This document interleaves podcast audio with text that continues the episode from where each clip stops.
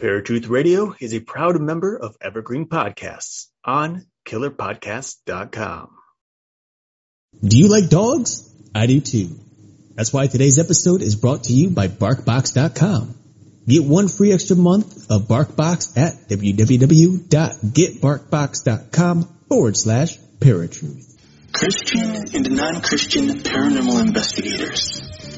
They have two different views. And it seems as if neither of them can ever agree on anything. So what happens when a mainstream view of the paranormal crosses paths with Christian view? Something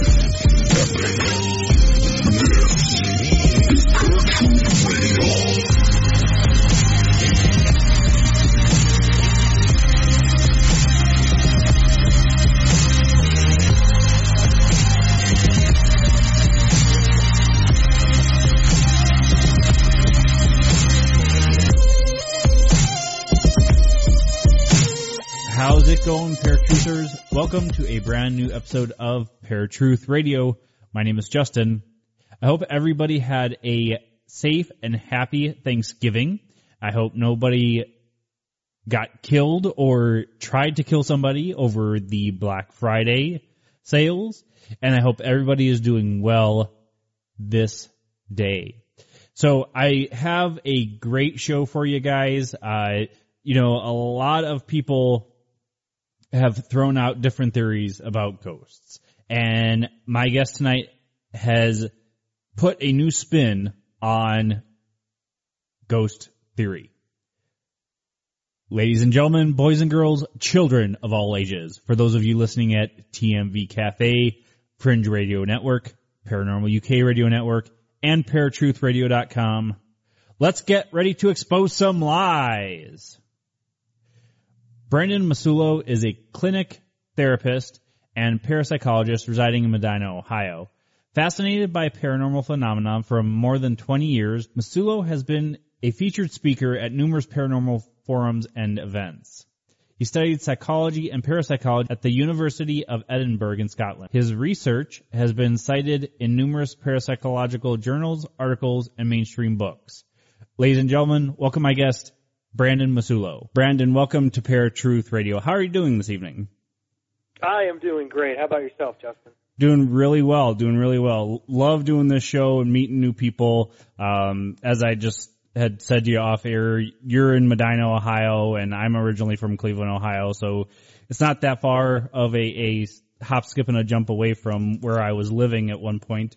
Um, but uh, before we get started, I wanted to tell everybody, um, or have you tell everybody a little bit ab- about what got you into the paranormal and what prompted you to do the book, The Ghost Studies.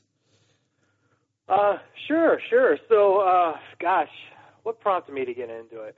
Well, I, I you know, uh, probably when I was in my teenage years, I, um, I had a, a friend who witnessed um, um, an apparition. We were uh, over a friend's house, and uh, I didn't witness it, but he did. And he came and started talking to me and asking me questions like, you know, what is a ghost? What causes a ghost? And you know, I didn't have the answers to that, so I just uh, I ended up going to the library, picking up a book on parapsychology, and sort of fell in love with parapsychology, and you know, grabbed all the information I could about it, uh, read all the books, um, and then uh, at, one point I was like, you know what, I really like to study this. So I ended up studying just psychology, did that for a while, got my master's degree, was doing clinical counseling, and then I went to uh, overseas to Scotland and studied parapsychology over there. Which I mean, parapsychology is essentially the study of everything paranormal, if you want to think about it like that. Um, they look into ghosts, telepathy, psi, ESP, Right. that type of thing. You know, so I, I was always a fan of ghosts. I was always sort of interested in them. You know, I never had a, a personal experience as a young child, um, and I still really haven't seen a, a like a full body apparition. Um, so I don't have really a cool cool story uh, about a haunting or growing up in a haunted place. I just really wanted to know the answers to what causes these type of phenomenon. Mhm. And then, you know, just pick up a book, and the next thing you know, it's 10 years later, and I'm in Scotland studying parapsychology. You know, it just sort of happens that way. Well, the one thing that I, I actually respected after starting to read the book and everything, and you say that you, you know you've never been on a, a ghost investigation or, or ghost hunt, quote unquote, if you will. And you, you know, there's a lot of these TV shows that are doing these things now and bringing it to mainstream media. And nobody, I mean, even though they do research on, on the, uh, locations that they, they go and do the ghost hunt on or whatever, nobody really studies enough to say, we've, we've found what ghosts really are or what, these different phenomena are. So I, I think that it's an interesting way to go about it because you didn't get into the ghost hunting. Um, did, was it just it never prompted in you or never rose to the occasion that you yeah. had to do that or? You know, it, it w- when I grew up, there wasn't, uh, you know, I'm going to date myself a little bit, but I'm, I'm about 30, 38 years old. So when I grew up, there, there was no shows on TV. You know, we had Unsolved Mysteries. Right. Um, you know, but nothing like Ghost Hunters or anything like that. So, um, you know, I, I never really watched a lot of the reality television shows until I was sort of, you know, already in college, and, and at that point, I, I um, you know, I um, investigations and ghost hunts. I've never been part of a paranormal team though. Okay. So I've been to haunted locations. I've I've held uh, I've I've been with I usually go with teams invite me to go uh, just because I, I really want to know what goes on in these investigations. Mm. Um, you know, so I, I I never been on a team, but I've been to a lot of these haunted locations in my life, and and you know, I being on a team could be a little bit complicated. You know, I I, I talk to a lot of people who who do this on a I would call it like a full time basis because it's almost every weekend. Right. And they're so passionate and they're so involved and they're they they love going out to these haunted locations and they love you know, just talking with people, and I and I I'm really envious of that. But I think you're right. On the other end of that, um, you know, you you spend so much time doing that. Uh, I think it's beneficial if you want to be, you know, a serious investigator to, to of um, parapsychology and his theories, a little bit about why the EMF meters are used, uh, what has why is electricity important, uh, and just you know, kind of look into some of the research and when I say research, I mean journal articles and you know books about why that's there. At that, you you learn to appreciate these paranormal investigations a lot more, rather than just sitting in a room with an EVP or with a um, voice recorder trying to catch an EVP. Right. You can know a little bit more about what's going on around you, uh, and that makes the investigation interesting. Um, and that's kind of one of the things that made me want to write the book was, you know, I I, I got all this information, and I thought to myself, wouldn't it be great if it was just um, all put in one book, all the EMF, all the electricity, all that stuff, right? So someone can just kind of pick it up and and, and get get that information right away. Um, so you know that's kind of a double answer there, but that's why I answered your previous question. That's right. one of the reasons I, I wrote the book. So one chapter in it is uh, energy, electricity, and apparitions, and I had a paranormal investigation team with my cousin Eric, who is my co-host. Um, when I, I, was still living in Cleveland, and one of the things that you learn as a ghost hunter uh, is that if it's if there's high EMF, it's possibility of a spirit or ghost or something of that nature uh, being around. But you also have to rule out uh, EMF from electronics, bad wiring what in your research did you come across that is is it something that ghosts need to feed off of electrical fields or something like that, or uh, is it maybe the electrical fields that are playing with people's minds, like a lot of ghost hunters have said? You know, high EMF can make people see and hear things almost like there is a haunting. What What are your thoughts on that? Yeah, so uh, that's a great question because that's really the the ultimate debate. You know, are are EMFs or these elect, um, electromagnetic fields in the environment in a way messing with our brains or causing us to see ghosts, or like you said, is it um, do ghosts um, manipulate the electromagnetic fields to manifest themselves? So you you you really and if you have to look at it from both sides almost simultaneously at one point. Mm. So what did I find out? Right. Um, well, I I didn't answer that question too well. what, what I did find out was it's kind of based on your perception. So obviously, um, there's a lot of research out there from Michael Persinger, who is the the, um, the, the neuropsychologist who sort of uh, invented um, the God helmet uh, and did a lot of research on that. And he proved that, you know, if you if there's very complex or erratic electromagnetic fields um, at pretty pretty normal frequencies um, in in strength environment, it can cause us to have uh, see ghostly sense of presence or see apparitions.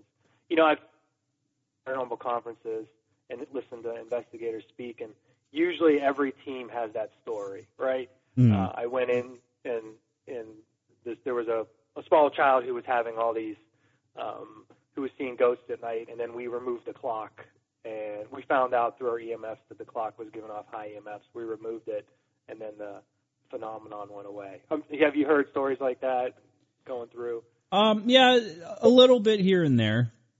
Okay. Yeah, sometimes it's a clock, sometimes it's a fan, sometimes their bed was located near um, fuse box or something like that. And then once they determine that, then um, you know, then the phenomenon go away.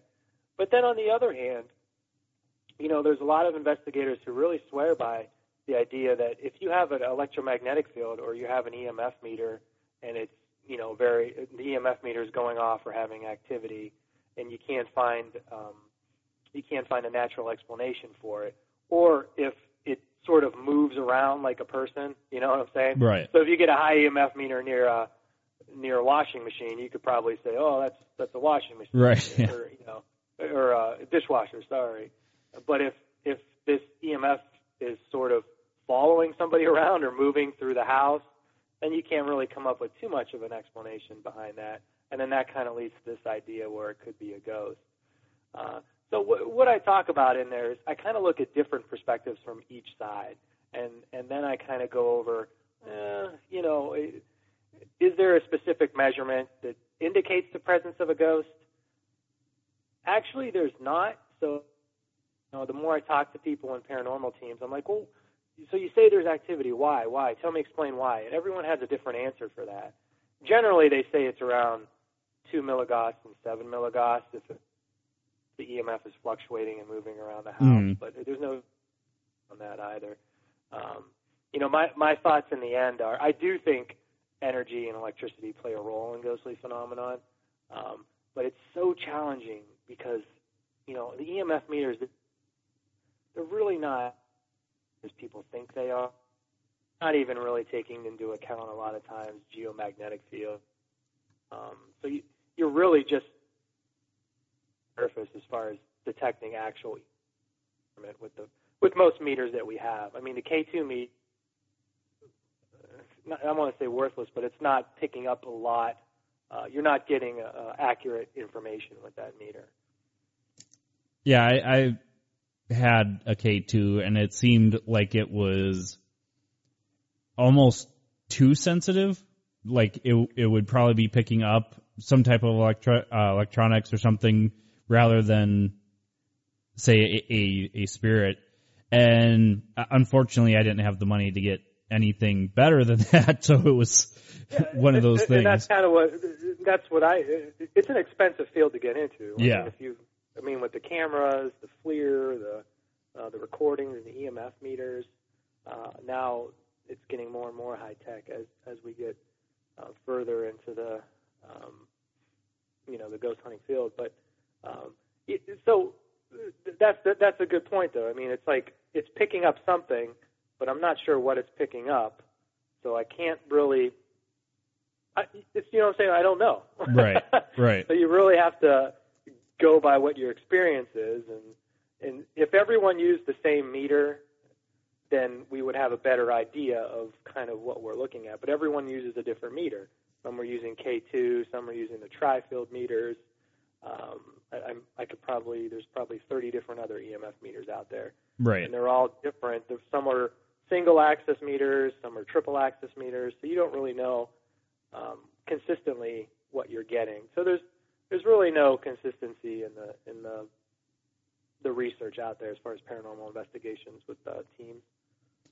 Well, and you know, a lot of people will say, "Well, we're being scientific about it." Well, science wants you to uh, re what's the best wording reenact, I guess, the same thing several times to to get a proper hypothesis of what's going on. Mm-hmm. And as you're saying, you know, without people using the s- same EMF, same area, same time, you're not yeah. recreating that that exactly. area. And you know, when I when I was when I did my research in the University of Edinburgh, I, I did it at a place called the Mary Mary King's Close, which is uh, it's pretty popular in the UK. All the shows have been there, the Ghost Hunters and all that. Okay. But what I had to do was um, I had to take baseline readings every morning. So I had to go. I had to go in the. I think it was in the morning, morning or afternoon. Um, I ran the study over five days, so I had to go every morning before the participants got there, and I had to do baseline EMF readings. So you know, you get this baseline reading, and then if there's any variations from that, that's where you really look at what's going on. Um, and you use the same you, the same EMF meter every time, same location every time, and you do this for five six days. It's boring and tedious, right? But then, like you said, you get this idea of well, there is an aberration in this. This wasn't there for the last six days. What's happening now that's making this aberration? Um, and in, in the in the field, it's like you you go out one night, you investigate a house for eight hours or a location for eight hours. It's tough to go before, get baseline readings.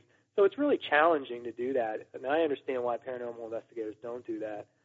But um, you know, it, I think it's important the consistency, the reliability, all that stuff's pretty important when you want to show your your data or your evidence. Um, so I, you know, I I have a I have a blog sometimes, and I'll talk about kind of what what could help move the field forward. Um, and I think that that's one of the things we have to do is there has to be consistency. All the all the um, like we should be giving the same questionnaires to everybody. We should have the same investigation protocols. And I think this has been preached before, but it's it's challenging to do when there's over I don't know a thousand paranormal teams out there all doing their own thing. Right. Yeah. You would have to turn it into an actual career type field in order yeah. to do that. Exactly. So one thing that you had just mentioned a little bit ago is that the technology is just building and building. In your opinion, mm-hmm. and and I can voice my opinion on this too, but in your opinion, do you think that the technology is increasing our ability to come to that final answer, or do you think it's kind of hindering us? Oh wow, that's a great question. I don't think I've ever been asked that question. Um, oh. Personally, uh, personally, I think it really hinders us in a way. Okay. Um, I, I I really believe that um, you know getting the getting the the readings of the environment is important. Right. But I think it's gone um, a little haywire, you know, with, with all these.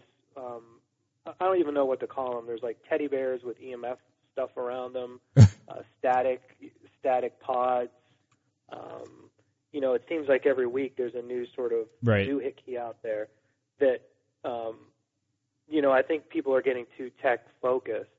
You know, you can get the environmental readings, but again, it's important. I think the human experience is is is very very important when it comes to a haunting um, or ghostly encounters at any kind or any rate. Right. You know, getting a good eyewitness account of what's going on. Um, you know, just going out into the environment, and I think that's really really important. You know, some of the some of the best ghost hunters in history really didn't have any equipment with them. I mean, you go back to the 70s you know, and you know, prior to that, really there was no equipment there. Right. Um, nowadays, it's all equipment and very little, um, you know, research and, and, and that type of thing. So it's kind of shifted. You rely more on the equipment and less on, you know, your your knowledge or your your base knowledge or your education. So it does hinder it a little bit.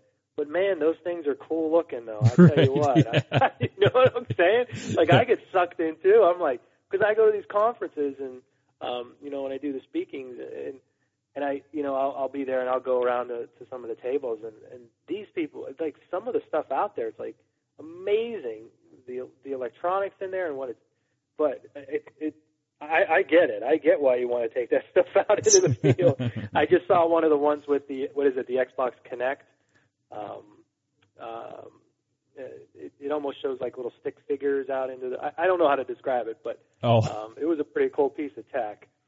Well, the one thing that I when I had gotten an Xbox One, and the one thing that I had found interesting with the Kinect is it will do night vision and it will also do thermal imaging. And I'm like, you could bring this on a ghost hunt and not need any other cameras with you. and you can get the Kinect for like ten dollars. Right. you know, no, it's not that nobody uses it anymore to play games with. Well, and you know, it- I, I do agree with you. I, I think we're getting away from the the human aspect of it for two reasons. One, when you do an investigation and you bring evidence to the table for your client, you tell them your personal experiences, but you say, "Now this was just a personal experience. We can't give it to you as evidence." And it's like, uh, I feel that personal experience is is just as much evidence. I mean, some of the weirdest uh, court cases have been on nothing more than uh, cir- cir- circumstantial evidence that people have seen or heard, and it's just like. so, and I- do agree that these these electronics are pretty amazing and awesome, but it's almost like each team is trying to one up each other. Mm-hmm. I, oh, well, I've got the new big thing. Well, look at this. This is the new, new big thing. And it's like, it's become a competition. And it's like, I think we've gotten away from what we're trying to do. We're trying to help people. We're not trying to just say, oh, hey, yeah, you have a ghost. See you later. Bye. And I, I Yeah, think that's yeah. what the, the personal aspect gets into is, well, we can look into this. You know, here it, you have a child sleeping next to an, an electronic alarm clock. Let's remove that and see what happens. hmm Like you Yeah. had said. Exactly, and that's a that's a completely plausible way to look to utilize an EMF meter. You know, when people when people buy houses and they have people come in and do inspections, um, I've noticed more and more more and more companies now will uh, offer that EMF um, assessment of a house before someone buys it. Okay. Um, you know, so but so that's a, a completely reasonable thing to do because you don't. I mean, obviously, uh, the the research out there is sort of sketchy on you know the effects of EMF, at least low level EMFs on Right. biology. You know, but hey, you're sleeping next to a fuse box and you got like you know a thousand milligauss in your head, and you do that for three years, you're going to have some probably effects from that. Right. So I think it's you know so it's a it's a good idea to make sure you're not just bombarded with high levels of EMF. Right. So you know that's a completely reasonable re- thing to use an EMF meter for. But like you said, when you sit people down, I think you're right. I think sometimes there's a lot of pressure for people to point to some you know concrete evidence that something is going on. So obviously, experiences, personal, are subjective, uh, if you want to think of it like that. So um, it's it's just my experience. It's how I what I witnessed. But an EMF meter is concrete and objective. So it's a I have a piece of equipment that gives me a number. So people rely people think, well that's that's more validity that a paranormal thing is going on. But I think you're right. I think it's it's almost in a way opposite of that. You know, in parapsychology and a lot of the, a lot of the, the research out there, there's way more spontaneous cases of ghostly encounters, and that's just subjective witness Right. um, Right. than there is haunted um, reports of haunting. So, um, you know, there's all these books out there with millions of spontaneous cases of crisis apparitions and deathbed apparitions that um, could be validated. You know, the, the you know, I, I am and I saw my my mom to me, and then I got a phone died at 2 a.m. Right. that could be validated, and I think that's the biggest evidence of ghost. You know, the validity of ghostly encounters. Okay. So one uh, of the other chapters in the book uh, kind of sparked my my attention, and that was ghostly ingredients theory. So, can you tell us a little bit about ghostly ing- ingredients theory? Uh, yeah, sure. So, so in the book, I go over um, two new, two new and fresh ideas or theories on ghosts. And one of the theories that I go over is um, called ghostly ingredients theory. So, ghostly ingredients theory has to do with um, it doesn't really answer questions as far as hauntings go. So, this is your residual um, hauntings and locations.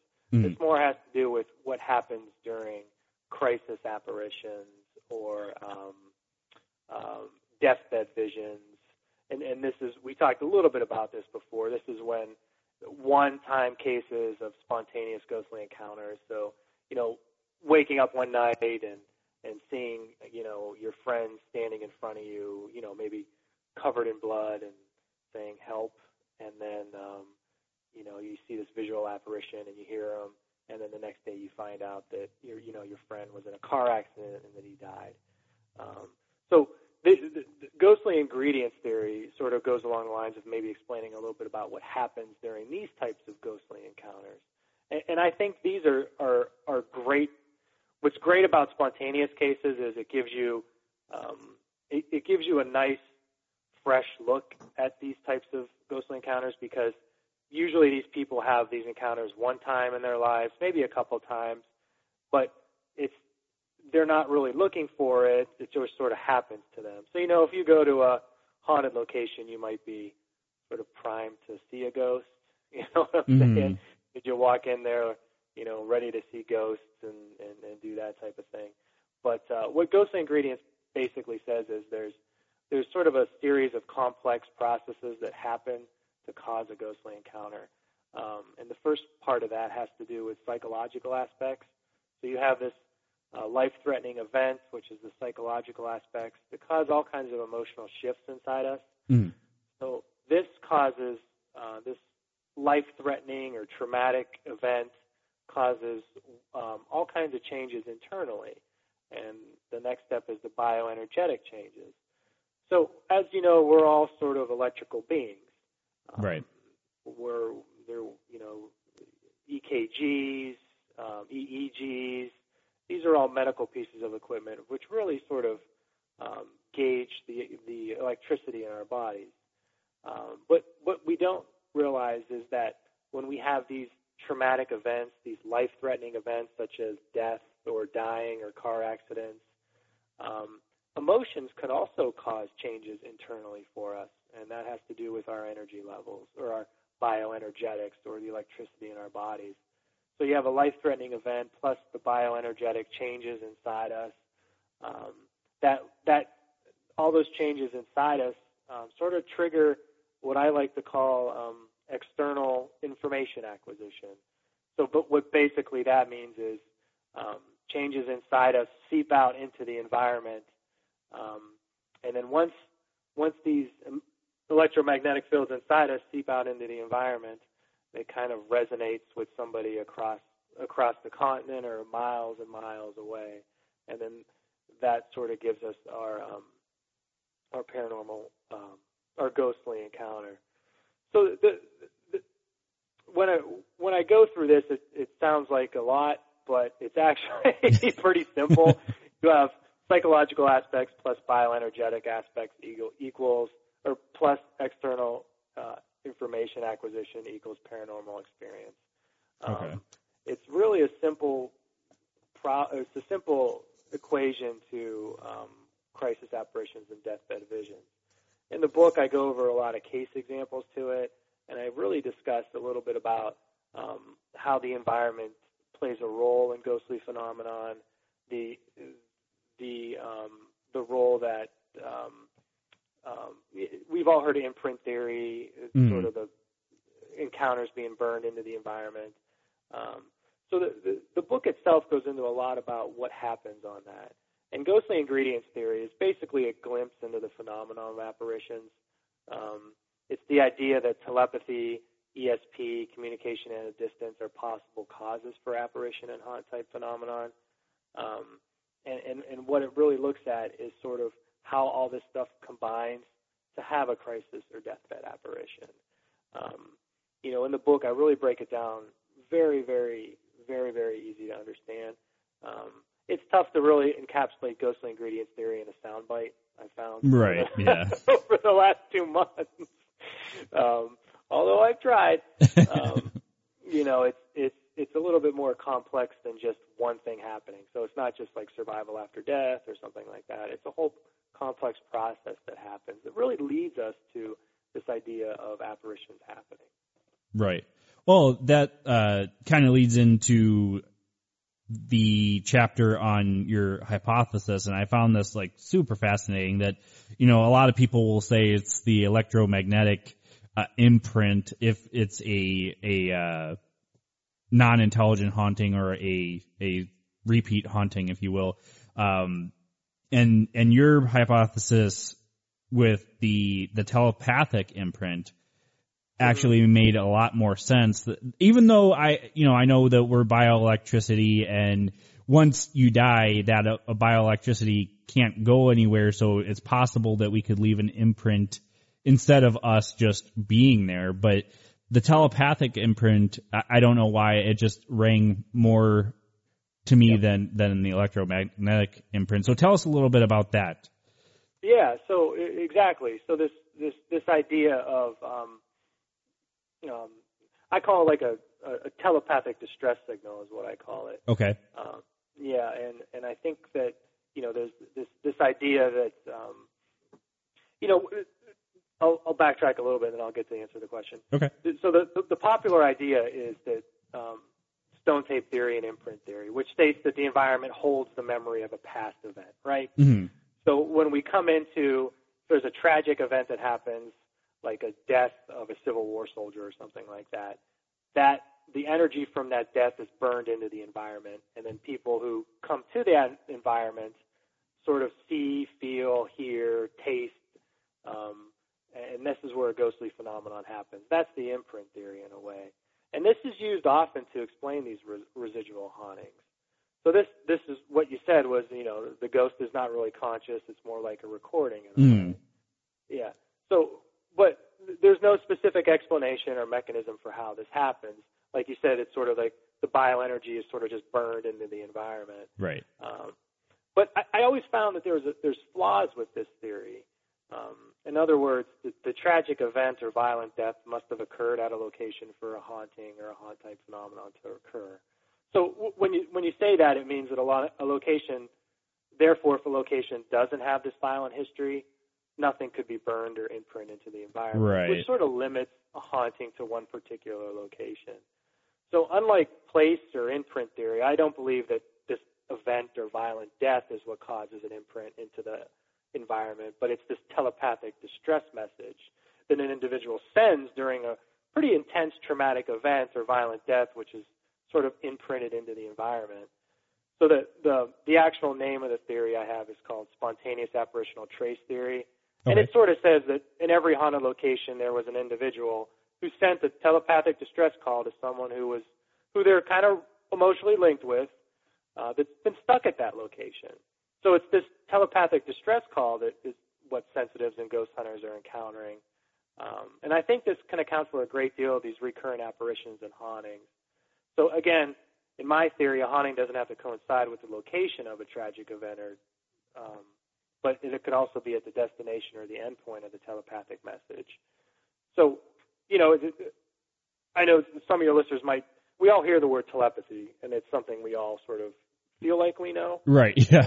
And, uh, you, know, you know, but I'll be honest. When I started actually reading about telepathy, I was, like, oh my god, I, that's not how I defined it. Right. Uh, but telepathy is basically just communication of impressions of any kind from one mind to another. Um, but what we don't think about with telepathy, we think, you know, you, you go in one room, I go in another, and then I you think of a number, and then I read your mind. Right. Or or we're talking to each other without Yeah. moving our lips. Exactly. But telepathy goes a lot farther than that. It's actually, um, it could be visual. Uh, it could be auditory. You could hear things. Um, sense of presence. That's another thing that can happen. Um, you know, there's this this idea where you know you're in one location and then all of a sudden you get a burning sensation in your arm, uh, and you find out later that your wife is who is states away actually burned her, arm Mm. cooking or something like that. So she, in a sense, in a, in a way, communicated her distress to you miles and miles away through a feeling in your arm. Um, so this idea of communicating at a distance is, is, you know, it's it's been going on for a long period of time. You know, and usually when people are in distress is when this actually occurs. But you know, my theory basically says that, um, you know, it's this distress signal that's sent when somebody is, you know, dying or in a life-threatening situation is sort of burned into the environment at the location, but also at the end point of that as well. Hey there! I'm Hannah. And I'm Audrey. We are a sister filmmaking duo. And co-hosts of Sleepover Cinema. Our show where we analyze the films that created the collective unconscious of the girls, gays, and theys of the late 90s and early 2000s. Princess Diaries, The Cheetah Girls, Aquamarine, Cinderella, the one starring Brandy. We haven't stopped thinking about these movies since we first saw them, and we want you to rewatch them and review them with us. Are these movies as bad as critics would have us believe? Do we even care if they are? We are always unpacking that very question on Sleepover Cinema. Check out Sleepover Cinema wherever you get your podcasts or at evergreenpodcasts.com. See you soon. Well, I think that's kind of why it jives better with me because it doesn't necessarily mean that person died. There Yeah, was just a traumatic event that they were like, "Oh my god, I'm going to die," or "There's something going really wrong here," and Mhm. sent out what, like you said, the distress signals, trying to to get help. Yeah, exactly, exactly. And a lot of times, you know, when you go in investigating houses, you know, you- you'll go to a place and, you know, the house could be, you know, a year old, and then the investigator's like, oh, you can't have a ghost here. This house is brand new. Right. Well, in my theory, can. You know, it, Right. it doesn't matter. The house could be two days old or 300 years old. It, it doesn't really matter. the land has Um, been there way longer than the house has been. Yeah, and you know, just because a death didn't occur there, that doesn't mean that you know um, it, it it it it could be the end point of the telepathic distress signal. Oh, right. So if you have so if you have a Civil War soldier that died in Gettysburg, who you know was going through a, a death and you know um, communicated to his mom in Montana, right? Mhm. Uh, she got this tele- telepathic distress signal, and she woke up one night, saw a vision of her her son in Civil War uniform, covered in blood, um, in Montana. And let's say you're a paranormal investigator, um, and you're investigating in Montana, and you come across, you know, you, an EVP of a soldier saying, you know, tell my mom I love her, and a visual apparition of a Civil War soldier covered in blood. You might say to yourself, why am I getting why am I picking up evidence like this in Montana? Because there's no civil. I don't think there was any Civil War soldiers, or Right. Yeah. right. I don't think you know. Um, but what you are picking up is what his mother was receiving from this soldier uh, way back in 1830 or, or whenever the Civil War was, 1863. So the the the phenomenon or the the ghostly experiences can o- can happen at the location, which is Gettysburg, but could also happen at the destination of this telepathic distress signal, which is Montana. So that's kind of a cool part of the theory as well. It can explain a lot, a, a, a lot of the. It, it actually fills the holes for a lot of the flaws in some of the theories that are out there right now. Yeah, I, I that's actually a really good point because, I, like, like you said, I don't, I don't think that the the Civil War there was any fighting in Montana, but very very yeah, I hope valid point. Um, one thing that uh, comes to mind is a uh, a previous guest of ours had said, you know, there's a lot of people that talk about ghosts where it's just the legs now, or it seems like the the spirit is disappearing because it's only half of the person or something, um, and that maybe spirits are slowly fading away over time because the the energy is is dissipating or what have you. Um, do, have you done any studies on that where the the apparitions are just gradually fading away or anything like that? Um, no, no, I've never actually. That's that's the first I've heard of something like that.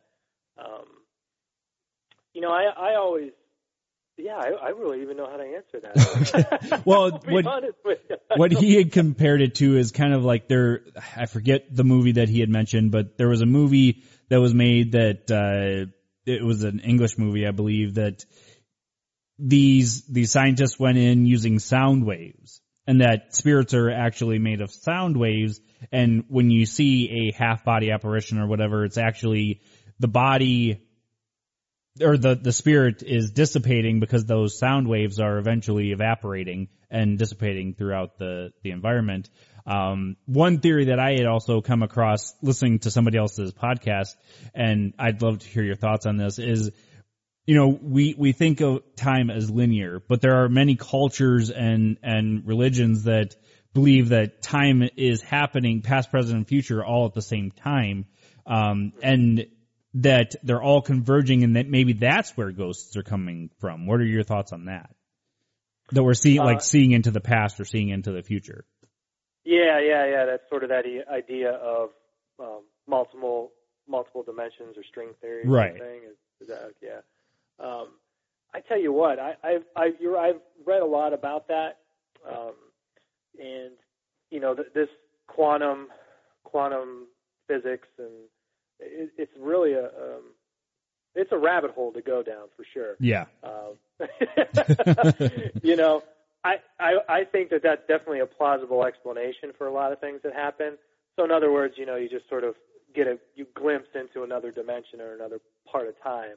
Um, I think that could that could probably account for some things, but I am nowhere near knowledgeable on anything with physics to even comment really intelligently on that. That's okay. I, I, I think because it, you know there's a lot of books out there that, that that really go into that, and and I I'll be honest with you, I'm I'm more of a proponent that um, maybe I, I think I, I don't think it's that complicated. okay. if you want to think about quantum physics and mechanics, I don't think it's that that complicated. Right. I think it's just there's there's you know the the Earth the the Earth's atmosphere has the capability of of of of storing a lot of energy out there. Mm. Um, you know, Michael, Michael Persinger says it has enough energy in the Earth's um, atmosphere to store all basically all the memories of everybody who's ever lived, right? Mm. So if if that's possible, then maybe at some point we're just sort of resonating or connecting with this type of thing in the environment.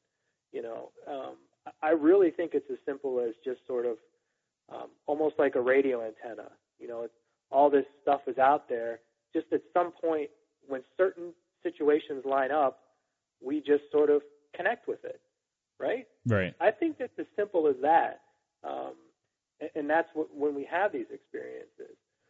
So I, I I read about all that the quantum physics, and I'll be honest with you, I kind of just I, I really think that sometimes that takes out the human experience, and I, and I really just believe that. Um, I would never discount it saying it doesn't happen, but I would I I more of the proponent like I talked about about us just connecting with something in the environment. Right. Well, just like any other science, we're trying to explain something that we can't explain. So quantum physics falls right into that as well. We're trying to say that, and I, one thing that I have found fascinating in the past couple of years is quantum physicists are now saying that there is more proof that this is more of an intelligent design than it's not, than just the Big Bang Theory and poof, here we were. Yeah, yeah, I think I, I would agree with that. Because my big thing is like consciousness. Um, you know, neuropsychology and, and physics and all that. You know, 10 to 15 years ago, if you said, you know, consciousness, sort of our self-awareness, Mhm. um, if you said it, it lied outside of our brain, you were laughed at and your tomatoes were thrown at you. Right. So the the idea has always been that consciousness is somehow a physical part of our brain. Like you could open your head up and find consciousness. But the the fact of the matter is, is they haven't found it. Right. know? Yeah. Nobody can say here. They're they're in the brain right there. Yeah. That's where it is. Yeah, and, and now you get more people who are thinking outside the box, you know, and saying, you know, consciousness may not just be a physical part of our our brain. It may lay outside of our ourselves. And if if consciousness or self awareness is not a physical location in our brain and it's outside of us, that helps explain a lot of things from near-death experiences. Um, it could also go on to explain, you know, telepathy. It could explain uh, apparitions to some degree. Uh, it could explain um, numerous other psi phenomenon as well. Mm. So I think that th- th- as as things progress here, we're getting maybe more and more people in academia who are willing to say, you know, let's go down this road rather than let's just shut this thing completely off. You know, that um, Rupert Sheldrake has been preaching this idea of consciousness being outside of our brains since the mid 80s, I think. And and now people are actually starting to listen to them. So it took them over 30 years, but um, and I think that's good that these young scientists are taking into account these alternative thoughts about what's happening. So if there's a breakthrough in there, there's a breakthrough with parapsychology, ghosts, apparitions, all this stuff. Right, and I agree. I, think that uh, we we tend to fluff off some parts of of things to explain things, but then cling to others. And it's like, no, guys, you have to embrace all of it or none of it because if you don't embrace all of it or at least consider all of it, then it's like you're not going to get the explanation that you're looking for. So Exactly. Yeah, exactly. And when it comes to ghosts too, there, there really probably isn't one theory that's 100% true. right, You know, it, it, could. Let's say my theories would account for maybe 30% of ghostly encounters. Maybe earthbound spirits, um, survival after death can account for, you know, 15%. Maybe um, EMFs messing with a brain causing us to believe we see ghosts can be 20%. And, you know, maybe multiverse universe could be 5%. You know what I'm saying? So to say it's just one theory, it, you know, it, it, there's diff- obviously there's different. You know, if you see an apparition, it could be a hallucination, right? right, yeah. you know, Right. or Well- it could be this, or it could be that. it, it's the same thing with um, like sleep paralysis, for example. Even though you're you're technically awake, your body's not realizing you're awake, and then people have debated from as far back as this phenomenon has been has been studied and uh, chronicled that you know maybe it's more a spiritual attack or something like that, and that's why you're seeing these different things. And then there's other people that say, no, you're just hallucinating because you were dreaming, and then uh, all of a sudden you're awake, and what was in your dream is now in front of you. And Yep. I, I think that it can be both. And mm-hmm. a lot of people will say, no, it has to be one or the other. And I'm like, no, it, it, it's, and it's the same thing with my, my co-host Eric. He comes from a strict Christian perspective on a lot of these things. And a lot of the stuff that him and I will disagree on is he believes ghosts and spirits are, uh, have to be demons because the Bible says they're demons where I say, okay, I respect that that and I, I can see that, but I also think that there's more to it. I think that human spirits can still be here. And um if you can't wrap your mind around both aspects or at least be like, well, I respect your opinion, but I don't I don't agree with you and just want to argue, that's where we're we're coming into problems. Yeah, exactly. You know, you, you you have these very steadfast believers that everything is paranormal and everything is a spirit or a ghost or a demon, Right. and then on the opposite end of that, you have these uh, steadfast skeptics who discount everything to being, you know, hallucinations or sleep paralysis or EMF, whatever they want to say. Right. Um, when you, but the having an open mind and being in the middle is probably the best place to be. Because I tell you what, it's easy to be a, a steadfast or ardent skeptic. I mean, it, it's really easy to do that, and it's really easy to be a steadfast believer. You know, those are easy. Opposite ends are easy. It's being in the middle when you when you take both sides and you learn about you know what's going on in mainstream science to account for these apparitions, and Right. then also learning about well, what are some alternative theories and thoughts. It takes a lot of work to know both sides. It's easy to only know one side. Well, the the funniest thing is is like take an atheist for example. They they believe that once we die, we're, there's nothing left, and um, you know, some of the arguments that I've seen put to these people, and I would even say, you know, well, do you believe in science? And they're like, well, yeah, science is proven. And it's like, well, it is also proven that we are bioelectricity, we are bioenergy, and energy doesn't die, it just transforms. So what is your explanation? Most of the time it's just them backtracking and trying to basically say, well, no, no, no, that's not what I was saying. And that's the end of it. And it's like, okay, guys, we have to stop arguing and be like, we have, we all have to come together on this because it's it's so Good much more. Yeah.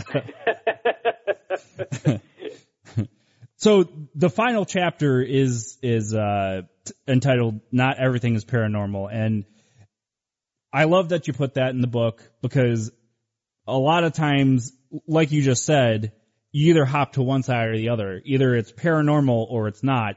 And most people that hop to, oh, that's paranormal, oh, that's paranormal, haven't done the research or they get the EMF and don't try and track it down and that sort of thing. So I, I do appreciate that. But tell us a little bit about that chapter. Well, yeah. So so that was one chapter that you I, I felt was pretty important for the book, um, and I think it's an, it's an important chapter just to say, you know what, hey, what rule out some things before you go ultimately towards it is paranormal or um, or that.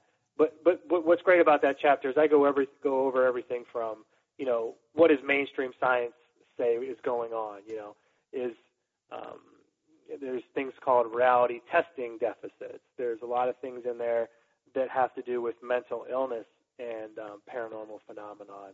And I do a case study with someone who has schizophrenia and how that could be viewed as someone who is possessed.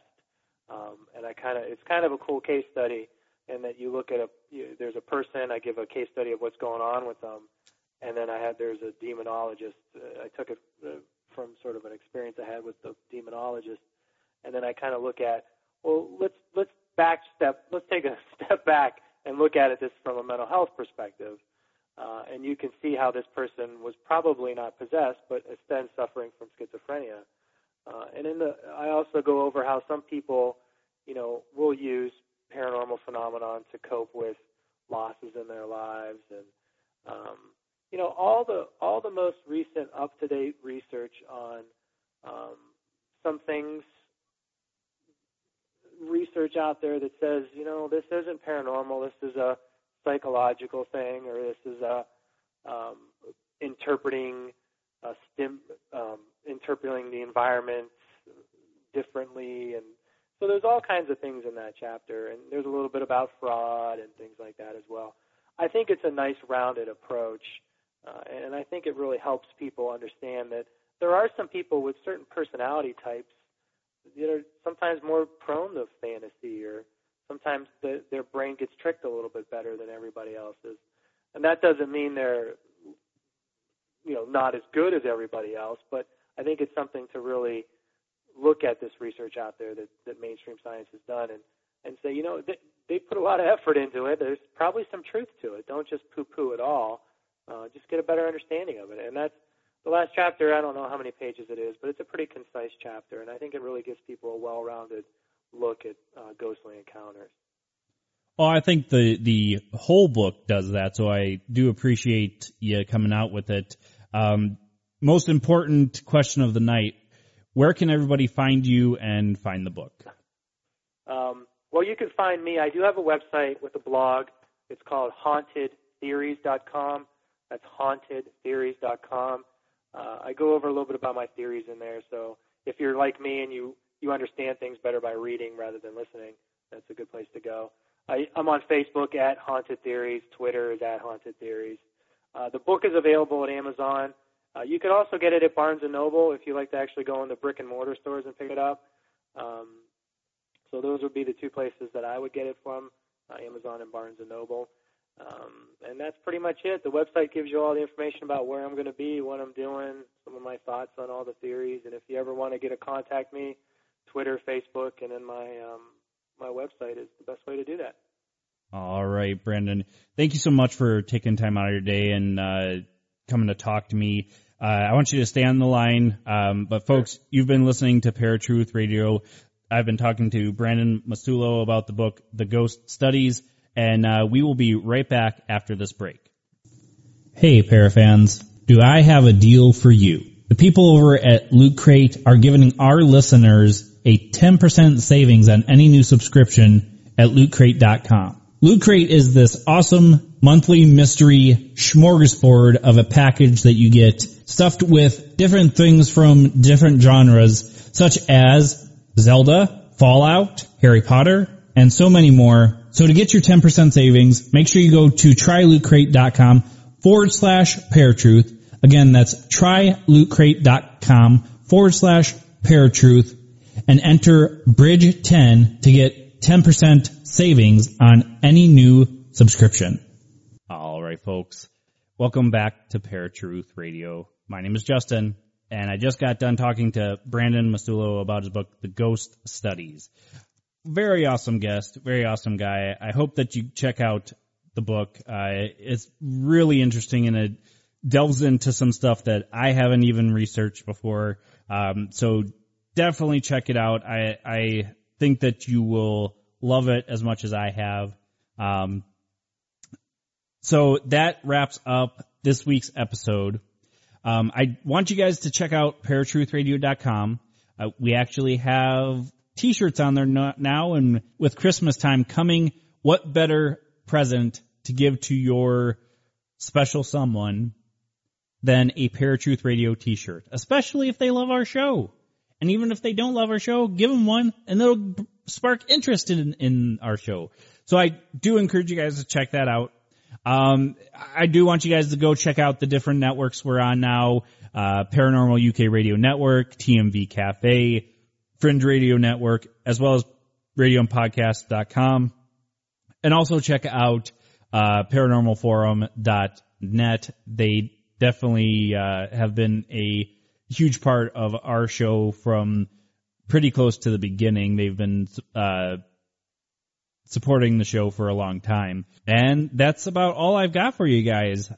So hopefully the elusive Eric will be back next week as my special co-hosts last week, uh, had mentioned he's kind of like a cryptid. I'm starting to believe that. So until next week, folks, where you will find us same time, same channel. My name is Justin.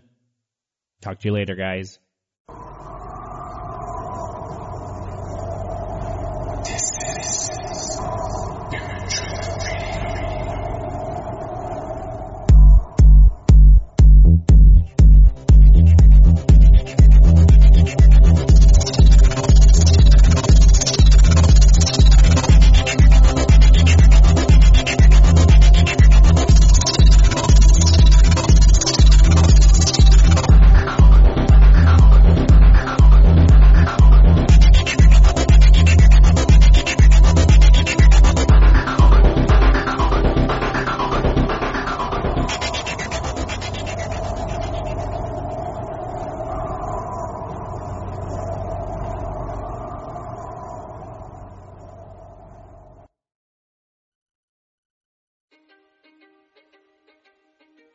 History is complicated. The story of human progress is long, messy, and riddled with controversies big and small. On Conflicted, we dive headfirst into history's most infamous events and contentious figures. We try and untangle the good from the bad, the fact from the fiction, and the monsters from the misunderstood. Was Genghis Khan a murderous butcher or a civic pioneer? Did the Allied powers go too far in firebombing the German city of Dresden at the twilight of World War II? And how did the Marquis de Sade acquire such a sinister reputation? And was any of it true? These are just a few of the tough questions we wrestle with and investigate on Conflicted. So if you love history or just enjoy a good story, please join me, your host, Zach Cornwell, for a fascinating new topic each and every month.